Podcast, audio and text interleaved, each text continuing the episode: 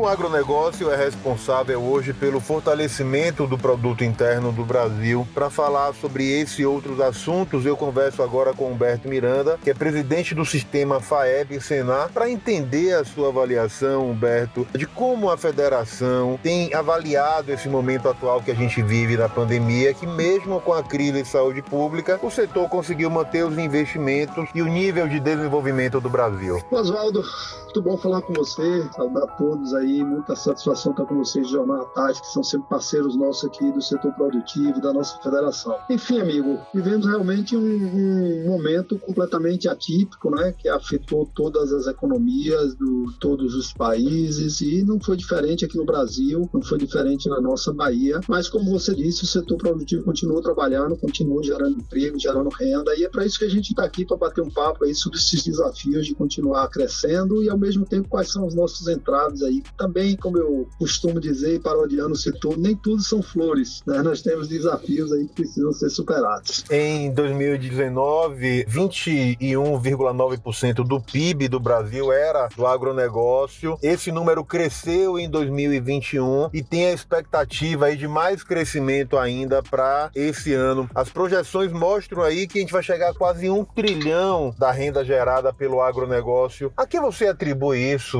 Humberto? Seguinte, Oswaldo, o setor agropecuário que você vê aí, tanto a nível de Brasil, como você citou, números significativos, quanto aqui no nosso estado, né, na Bahia, onde a gente também tem aí praticamente 23% do PIB, mais de 50% das exportações no primeiro trimestre desse ano foram do setor agropecuário, alguma coisa em torno de 30% dos empregos. O setor investiu muito nos últimos anos em tecnologia, em conhecimento, inovação e a ciência associada à educação, associada à qualificação e a empreendimentos e equipamentos, máquinas e tecnologia mudou o setor. Né? O Brasil, há pouco mais aí de 40 anos, era país importador de alimentos. E hoje o Brasil é um grande player de exportação que ocupa os principais mercados internacionais e os mais exigentes. E esse crescimento se dá como alicerce esse, esses adjetivos que eu te disse aí há pouco, essas, esses fatos que eu te citei, mas também abertura de mercados. Né? O mundo tem fome, o mundo tem crescido, os países asiáticos né, têm crescido a taxas assim expressivas nos últimos anos, que tem aumentado a renda daquelas famílias, a renda de, dos países e, consequentemente, das pessoas, e isso tem interferido na busca por alimento no mundo. E o Brasil se tornou é, esse grande fornecedor de alimentos, seja de grãos, seja de frutas, seja de carne, onde a gente teve uma abertura,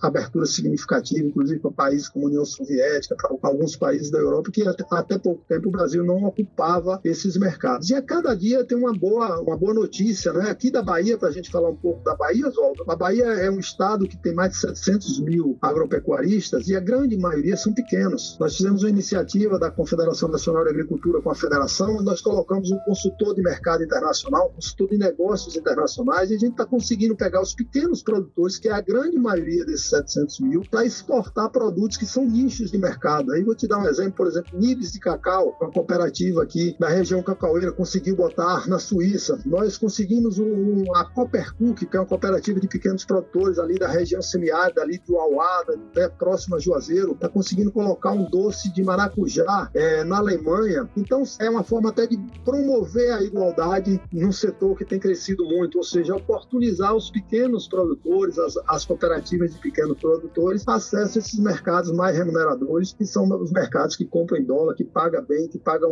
uma taxa diferenciada. Então, tudo isso somado tem feito essa diferença. Hoje, por exemplo, nós temos as maiores produções de, de algodão, são, são aqui da, da Bahia. Esse ano nós conseguimos com a soja também ter a maior produtividade de soja aqui no nosso oeste da Bahia. Então, são esses fatores que têm levado o setor agropecuário brasileiro até essa expressividade toda, que isso tem causado até problemas, vamos dizer assim, do ponto de vista comercial com alguns países, mas tem também gerado muito emprego no Brasil, gerado oportunidade. E eu quero falar um pouco mais à frente dessa transversalidade do setor agropecuário na geração do emprego, na geração dessas oportunidades. Mas basicamente seria isso para que a gente consiga ter aí essa pujança do agronegócio no Brasil, em especial da Bahia, você tocou num ponto importante que é a necessidade de investir em tecnologia e investir em capacitação de um modo Isso. geral. Esses são pilares importantes que a, CNA, que a própria FAEB tem tido no dia a dia para justamente levar mais conhecimento para o campo, Humberto?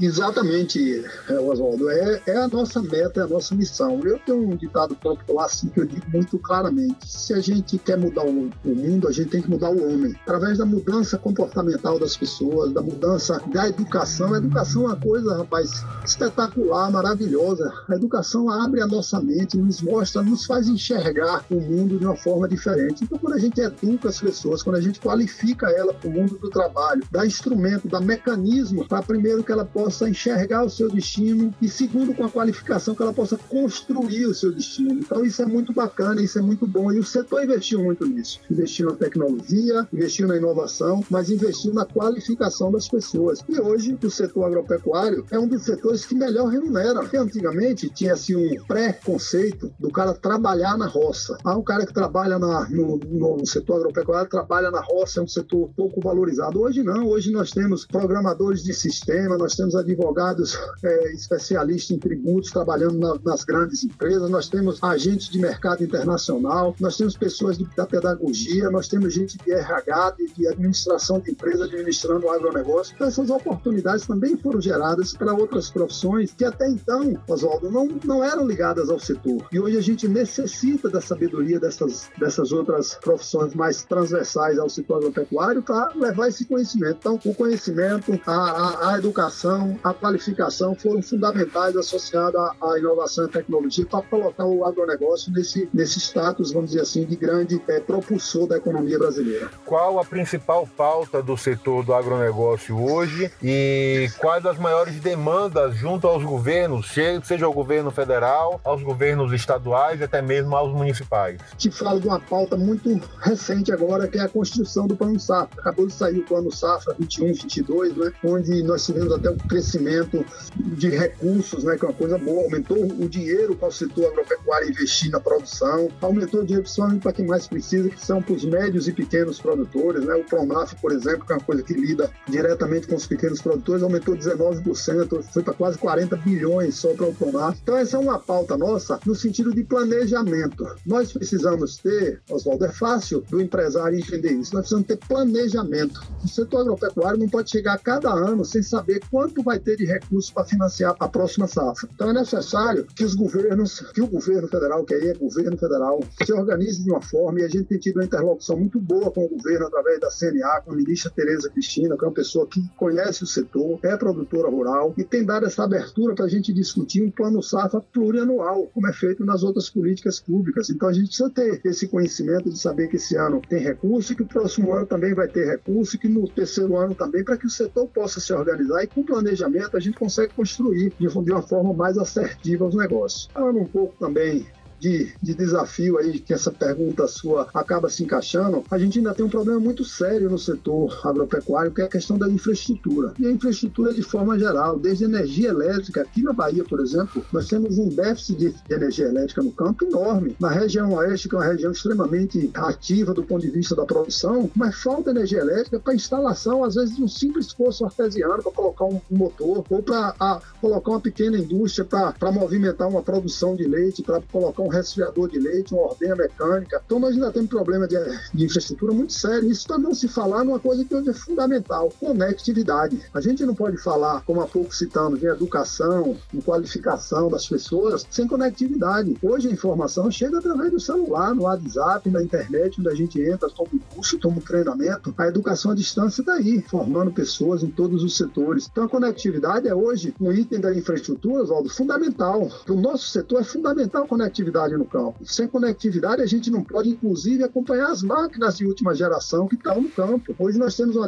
agricultura 4.0 chegando para 5.0 em algumas situações. Então a gente precisa da conectividade para isso. E o grande empresário consegue prover a sua propriedade disso. Mas o pequeno produtor, que é a grande maioria dos produtores rurais baianos, necessitam do acesso à conectividade. E isso é política pública. Então, só para citar dois itens, mas a gente tem problemas de estrada, nós temos problemas de, de portos, tem a ferrovia leste-oeste, que está aí retomando, graças a Deus, na Bahia, que vai ser um agente propulsor do desenvolvimento no Estado, mas são ainda gargalos que a gente precisa, de uma forma organizada, coletiva, e se associar à discussão das políticas públicas para a gente buscar soluções. Para finalizar, o sistema FAEB e o Senado também tem se preocupado em dar a sua parcela nesse momento de crise de saúde pública e estão sendo doados mais de 400 toneladas de alimentos para as pessoas que não têm acesso hoje ao mínimo para viver. Como tem sido esse processo e a importância dessa ação na sua avaliação, Alberto? Importantíssimo, né, Oswaldo? Esse, essa pandemia mexeu com todo mundo, inclusive com as relações das pessoas. Né? Hoje vive um estresse absoluto, pessoas confinadas, crianças sem ir à aula, gente entrando em processos depressivos e muitas famílias de baixa renda passando por problemas sérios de faltar o pão na mesa das suas famílias. Então isso preocupa todos nós e a federação, uma iniciativa aí também que contou com a participação e a criação da CNA, né, que partiu de Brasília, isso em todos os estados brasileiros. O Dr. João Martins está colocando esse programa Agrofraterna. Aqui na Bahia a gente abraçou com o Senar, com a federação, estamos é, distribuindo mais de 400 toneladas, 27 mil cestas básicas em 85 municípios, uma forma da gente também dar nossa contribuição né, de solidariedade, de amor ao próximo num momento tão difícil. E a gente até já vinha fazendo isso para registrar, Oswaldo, anteriormente, quando teve o início da pandemia em 2020, a gente também aportou um recurso de 300 mil reais da federação para ajudar na conta de respiradores, para colocar no interior do estado, onde naquele momento não existia, tinha problemas sérios aí de falta de respiradores nos principais hospitais. A gente conseguiu milho aí o ano passado também distribuímos 20 mil sacas de milho para pequenos produtores, para que as pessoas pudessem ir retomando a economia dos seus pequenos negócios. Enfim, a gente tem feito o que é possível, temos feito hoje muita educação à distância, assistência técnica à distância, estamos fazendo programa de jovens, programa de mulheres, um programa chamado Município Parceiro, né, onde a gente, em parceria com 10 pequenos municípios, estamos tentando retomar a movimentação econômica desses municípios baseado na agropecuária. A gente tem se movimentado o máximo para tentar dar a nossa contribuição de uma forma efetiva para esse momento difícil que todo mundo está passando e como o nosso setor tem crescido, tem, tem, não parou, como nós dissemos, a gente tem se esmerado para dar essa participação de uma forma bem eficiente e possa realmente ajudar a população baiana e, consequentemente, o nosso estado nesse momento. Humberto, eu quero agradecer demais a sua participação com a gente aqui no podcast do Muita Informação e falar da importância mesmo do setor, não só para a economia, mas para a geração de emprego e renda, para levar comida e esperança para cada das pessoas. Eu que agradeço, Oswaldo. Muito bom ter batido um papo com você aqui nesse podcast, dizer que a gente, em nome da Federação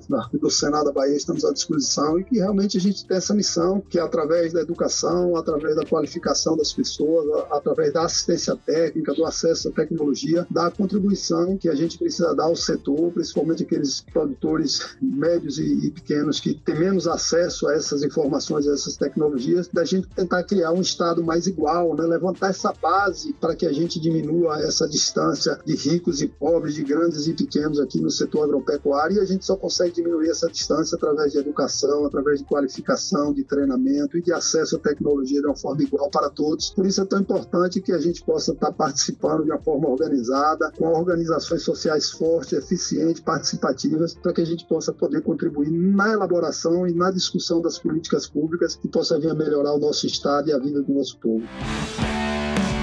Siga a gente nas nossas redes sociais e até o próximo podcast.